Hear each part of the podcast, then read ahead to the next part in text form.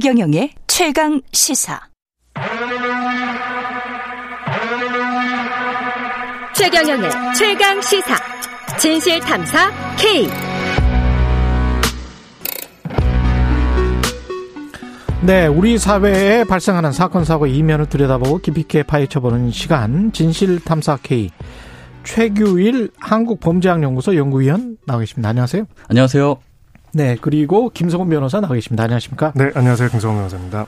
아, 공군 중사 A 중사의 성폭력 사망 사건. 아, 이 일단은 뭐 참담하더라고요. 이 전체적인 사건 내용 참그 사건 내용도 그렇지만 그 이후의 대응은 정말 이게 문명국이 맞나 싶기도 하고 이걸 유니폼을 입으면 군복을 군복을 입으면 좀 더 절제가 돼야 될 텐데 이게 무슨 이 사람들이 지금 어떤 생각을 가지고 있는 건지 모르겠다 그런 느낌도 들고요. 예. 본인들이 마치 무슨 뭐 어디 저 그냥 어디서 그냥 술 마시고 그냥 노는 그런 사람들로 생각을 하고 있는 건지 이거는 좀 문제가 좀 심각한 것 같아요. 일단 전반적으로 이 사건과 관련해서 발생 일시는 무려 지난 3월이었습니다. 네. 예, 지금 우리가 6월에 이야기를 하지만 전반적으로 좀 정, 정리를 하나씩 해볼까요? 예, 변호사님. 네. 이 사건은 말 그대로 이제 3개월 동안 음. 어떻게 보면은 굉장히 아무도 도와주지 못하는 것 같은 고립되어 있는 섬에서 발생한 것 같은 예. 이제 피해자가 그런 고통을 겪다가 사망한 사건입니다. 군대라는 어떻게 보면 국가의 공식적인 기구라고 할 수 있죠. 기구에서 이런 성범죄가 발생했고 피해자가 정말 최선을 다해서 모든 제도적인 차원을 동원해 가지고 이거를 고소하고 바로잡고자 노력했는데도 불구하고 예. 완전히 차단되고 완전히 밀폐된 곳처럼 음. 결국 아무 도움을 받지 못하다가 스스로 목숨을 끊어서야 이제 사회적으로 이것이 이슈가 되고 그 다음에 조사가 되고 그 다음에 엄정 수사가 되, 발생한 사건이었고요. 예. 이 사건은 이제 계속적으로 반복되어 있던 군 성폭력 범죄와 관련돼 가지고 음. 그 동안에도 계속 제도 개선을 하고 종합 대책을 내놓는다고 했지만은 실제로 군복을 입은 그 공간에서는 마치 치외법검처럼 전혀 관련된 내용들이 작동하지 못했다는 걸 보여주는 그런 너무나 안타까운 사고라고 할 수가 있습니다. 그 최규 위원님한테 이, 이거 여쭤보고 싶은데 네네. 이게 회식 자리가 네. 뭐 공식 그때 그 3월 초면 또 코로나 방역. 때문에 회식 해서도 안 되는데 금지. 그렇죠? 예. 금지. 기간이었고 네네. 근데 공식 회식 자리도 아닌데 순진 부사관을 여성을 여성 군인을 그냥 부른 거잖아요 회식 자리에. 네. 맞습니다. 그러면 이제 지휘 체계 때문에 어쩔 수 없이 가야 되는 것이고. 근데 가보니까 또 지인의 개업식이었대요. 네 네. 맞습니다. 네. 민간인들도 있었고. 이 네. 무슨, 뭐 하자는 짓인지 모르겠어요, 이게. 예. 근데 사실은 이게, 어, 코로나 사태는요, 군에서는 굉장히 엄중하게 보고 있어요. 예. 이 사태를. 왜냐면, 코로나가 한 명이 발생하게 되면 그 부대는요, 아, 임무가 중지되는 거예요. 음. 그래서, 어, 어떻게 보면 이제 상황이, 실제 상황이 발생하게 되면 그 부대는요, 출동할 수 없다는 것이죠. 예. 그래서 군에서는 굉장하게 이 코로나 사태를 어, 엄중하게 바라보고 있는 상황인데 그래도 불, 금에도 불구하고 비공식 자리에 불려서 나갔다는 것은 음. 도저히 납득이 되지 않는 부분이고요. 지금도 보면은 사인까지 식, 까지 식, 어, 식사는 이제 승인해주고 있어요. 예. 그리고 어, 사인 이하 식사할 때도요 무조건 상급 지휘관한테 보고하게끔 되어 있습니다. 예. 그래서 승인 받게끔 되어, 있고 이제 그런 상태에서 이제 식, 어, 식사할 수 있도록 이렇게 승인 이제 체계가 굳혀져 있는데 그때 그 상황을 봤을 때는 제가 봐도 사실은 굉장히 이해가 되지 않는 부분이고 음. 군기강 회의 중에 정말 완전히 회- 회의가 돼 있구나. 라고 저는 이렇게 평가할 수 있습니다. 그리고 이게 참 저는 어떻게 보면은 예. 왜 그러면 그 자리에 불려 나갔을까? 그렇죠. 군 회식도 아닌 지인의 예. 개업식에 좀 굉장히 그 젠더적인 부분도 있다고 생각을 합니다. 예. 술자리죠. 예. 술자리고 술자리에 소위 말해서 여성을 동석시켜서 같이 해야 한다. 음. 뭐 이런 부분들에 대한 압박 혹은 이런 요구 음. 이런 것들의 일환으로 이런 말도 안 되는 회식이라는 자리가 이루어진 것이 아닐까. 결국은 군인이고 동료이고 함께 일하는 사람인데도 결국은 그 사람이 아니라 여성으로서 치환되고 어떤 그런 성적 대상으로서 이제 그 자리를 빛내주고 뭐그 자리에 뭐 같이 있어줘야 한다 이런 논리가 그런 남성 중심적인 문화가 결국 그렇죠. 이런 배경이 된 것이 아닌가라는 것들을 한편으로 보여줄 수 있는 단서가 아닌가 하는 생각도 듭니다. 그렇죠. 음. 그런 부분도 있고요. 그리고 과거의 이제 사례를 보면 이, 이게 이제 군이라는 특성이 있지 않습니까? 계급이라는 상명하복이라는 그런 특성이 있기 때문에 예전 2012년도에도 특전 사령관이 음. 여군과 네. 불미소 일 때문에 보직힘이 됐고 2013 14년도에는 17사단장이 또한 성추행해 가지고 구속이 되었고 또 13년도에는 오모 대위라고 해서 여군 대위가 또 상급자에 대해서 어, 이렇게 성추행을 당하고 폭언을 당해서 자살했던 사고가 자살했던 그런 기록들이 있습니다. 제가 볼 때는 이제 이 군에서 같은 경우에는 부하를 바라볼 때 인격체가 아니고 예. 아, 이제 무조건 복종하는 그런 존재. 그러니까 내가 얘기하면 모든 것이 다 이렇게 예스하는 그런 존재. 그래서 소유물이라는 그런 식이 좀 있는 것 같아요. 음. 그래서 네.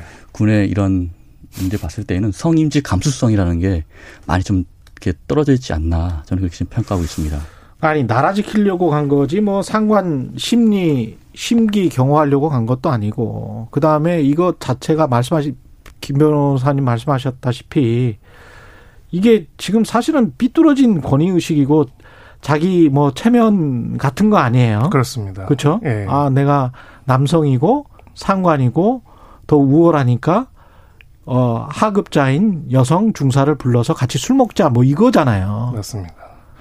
그러니까 결국은 이게 구체적으로는 성추행으로 나타났고 은폐로 나타났지만은 성추행과 은폐 그리고 성추행과 은폐 이전에 있었던 말도 안 되는 이 회식 자리 이 모든 것들이 사실은 하나의 이제 일맥상통하는 부분이 있었던 것입니다. 예. 여군이고 군인이고요. 그 직분에 충분 충실해야 하고 그렇게 존중해야 해도 불구하고 그것이 아니라 자신들이 봤을 때 남성적인 관점에서 여자로만 그냥 치부하고 심지어는 그것을 군이라는 어떤 특별한 권력 관계 안에서 그것을 마음대로 할 수 있고 임의로 하고 그것이 용인되고 그것이 문제가 아니라고 생각하는 것들이 종합적으로 작동해서 결국은 이 끔찍한 사고가 발생하고 은폐되고 거기에 대해서 사실 이렇게 알려지기까지는 당사자들은 별다른 가책조차 가지고 있지 않았던 것이죠. 그렇죠. 자기 지위를 지금 남용하고 있는 건데.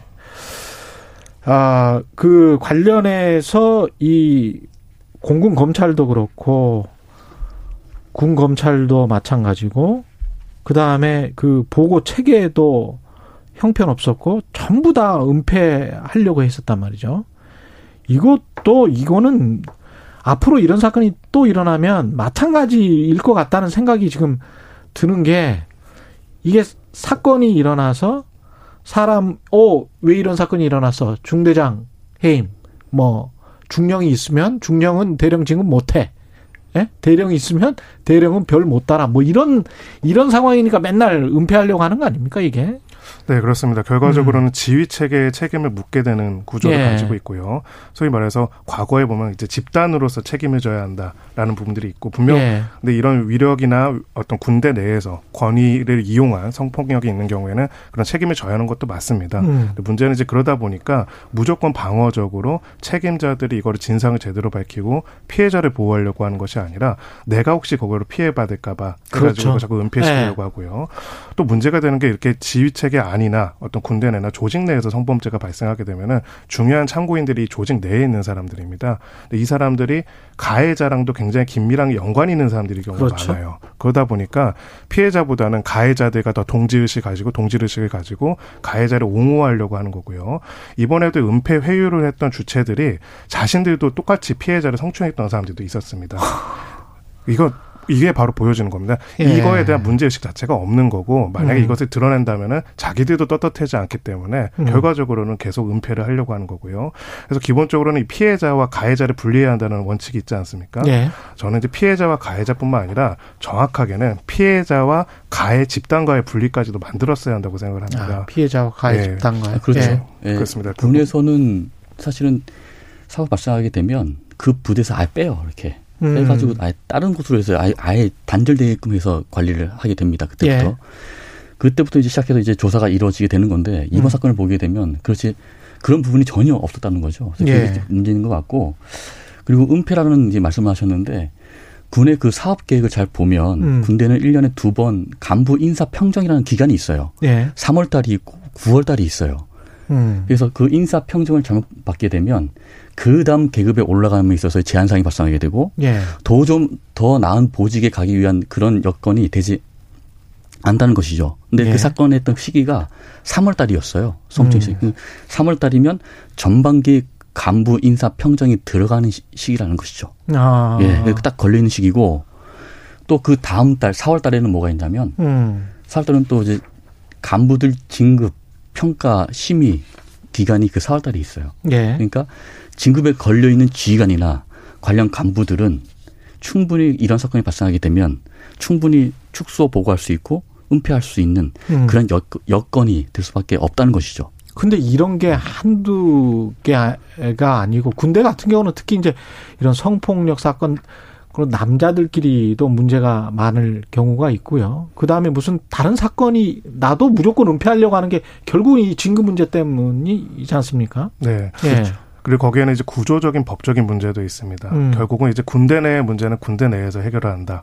이게 이제 법으로 구체화된 게 군사 군형법과 군사법원법이고요. 예. 그러니까 결국은 외부 세계의 개입, 외부 세계의 관찰이 굉장히 통제된 곳이기 때문에 음. 결국 여기 지휘 체계에 있는 사람들은 아 우리가 우리의 권한과 우리의 능력으로 이거를 통제하고 은폐할 수 있다라고 생각하니까 은폐하려고 하는 겁니다. 예. 만약에 그게 어렵다고 생각하면 그렇게 시도를 못 하겠죠. 예. 그래서 기본적으로 이번에는 이 한 사람 사람들뿐만이 아니라 우리가 이 제도 자체가 실패했다라고 봐야 하는 부분이 있고요. 음. 이 제도 자체를 벗어던져서 이 부분에 있어서 적어도 뭐 이번에 군사법원법 개정안 같은 경우에는 항소심 같은 경우에는 민간 법원에서 하도록 하는 내용이 담겨 있죠.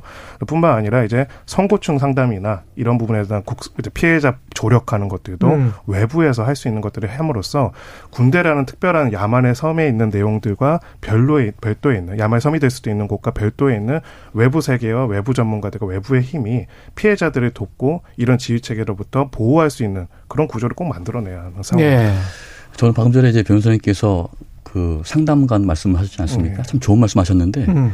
현재 우리 군에 보면 어 사단급이죠 육군 네. 사단급에 보면 간부들 대상으로 해서 애로 사항을 접수하고 해결해 주는 간부가 간부 상담관이 한 명이 있고요. 음. 그 다음에 성 관련 문제를 또 접수받고 해결해 주는 사람이 어 양성평등 상담관이라고 해서 예. 민간인이에요. 두 명이 있습니다. 예.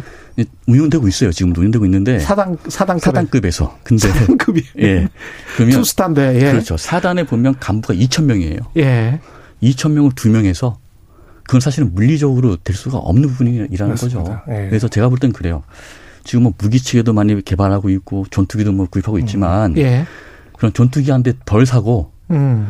차라리 그런 곳에다가 어, 사고 예방이라는 그런 관리 기구를 더 만들어서 음. 전문력을 더 많이 확충을 해서 확대해서 운영하는 게 저한테 건강한 군 발전에 도움된다고 저는 생각합니다. 이 관련해서 제가 또 찾아본 게 있는데 미 해병대 같은 경우는 이런 일이 발생을 하면 옹호 서비스라고 해가지고 이제 영어 영어인데 좀 번역을 해서 말씀드리면 옹호 서비스라고 해서 모든 정보 관련 내가 무슨 일을 할 수가 있느냐 법령이 어떻게 돼 있냐 행정적인 거는 어떻게 되냐 이 관련돼서 또 따로 서비스가 있고요 의료 서비스 있고요 정신과 서비스 따로 있고요 그 다음에 법률 피해자 법률 상담해 주는 서비스 따로 있고요. 그 다음에 행정 절차 집행 관련된 서비스 따로 있고요. 군대 내의 보호 관련된 서비스 따로 있고요. 이 내가 좀 다른 곳으로 가고 싶다라고 했을 때 그런 것을 또 그 주선해 줄 수 있는 서비스가 따로 있습니다. 이게 미, 미 해병대 의 경우에요. 근데 지금 말씀하신 것처럼 달랑 두 명 있으면서 양성평등관 사단급이면 얼마나 많습니까? 그렇죠. 우리가 굉장히 많죠. 예, 네. 군대 간 사람들은 다 알지만 네. 이건 좀 문제가 있는 것 같아요, 진짜. 이 네. 그리고 이게 한두 건이 분명히 아닐 거란 말이죠. 네, 그렇습니다. 음. 사실은 뭐 통계로 보더라도 굉장히 예. 많고요. 사실 그 통계에서 드러난 더 안타까운 사실은 음. 우리 여군분들 중에 한 30% 넘는 분들은 이제 피해를 당하고도 신고를 안 했다고 음. 하고요. 음. 뭐 조사마다 조금씩 다르게 하지만 어떤 조사에 따르면 90%에 달하는 여군분들이 성희롱이나 성폭력 이런 관련돼서는 문제가 발생해도 되도록이면 참고 신고를 안 하겠다라고 했고 그 이유 중에 가장 대표적인 것들은 그래도 아무것도 안 바뀔 것 같아서라는 인식이 있었습니다. 음. 이번 사건이 가장 충격적이고 가슴 아픈 거는 정말 용기를 내서 열심히 증거를 수집해 서 최선을 다해서 법적인 절차를 밟아가지고 문제를 해결하려고 했어요. 그런데도 불구하고 도저히 아무것도 해결되지 않고 아무도 도와주지 않는 것 같고 음. 심지어 내 도움을 주도록 배치된 사람도 그렇게 성의 있게 하지 않는 것 같고 이 상황에서 계속 압박만 가해지다 보니까 결국은 극단적 선택까지 간 겁니다. 음. 2021년이 벌어진 일입니다. 예. 그러니까요. 네. 최길 의원님 마지막으로 이게 아까 이제 민간의 참여 그 김성원 변호사님 그 말씀을 하셨는데 사법 체계 개편이랄지 각종 이런 그 옹호 시스템 같은 것들이 좀 완비돼야 될 것 같고 뭐 좀 지적 마지막으로 지적하실 만한 것들이 있을까요? 예. 네, 어떻게 해야 될지. 예. 뭐 제가 볼 때는 제가 이렇게 생각해요. 우리 지휘관들이 음. 먼저 좀 생각이 전환이 바뀌어야 된다고 생각해요. 음. 제가 볼 때, 제가 볼 때 이 방송을 듣고 있는 음. 전군에 계시는 우리 지휘관분들께 제가 말씀드리고 싶은 것은 뭐냐면 예. 군의 지휘관은 무한 책임을 지게 돼 있어요. 그렇지 않습니까? 예. 부하에 대한 무한 책임을 지게 돼 있는데 어, 그래서 지휘관의 책무는 첫 번째는 저렇게 생각해요. 건강한 모습으로 입대한 장병들, 간부들 전 역시 모습 그대로 부모님 품에 돌려보내는 것이 첫 번째 임무이고 국가에서 준 임무이고 두 번째는 내 부하들이 어려움이 있으면 그걸 적극적으로 그거를 개선해주고 해결해주는 그런 모습이 있어야 그 두 번째 임무고요. 세 번째는 이러한 환경 속에서 안정된 부대 관리 속에서 전투 기술을 연마해서 전투력을 올리는 것이 세 번째 임무라고 저는 생각합니다. 그래서 음. 지금 군에서 열심히 복무하고 있지만 우리 지휘관분들께 말씀드리고 드리고 싶은 것은 절대 개인의 영달과 영의를 위해서 부하의 고충을 저버리는 행동은 하지 말아야 한다라고 저는 음. 말씀드리고 싶습니다. 예. 김성 변호사님.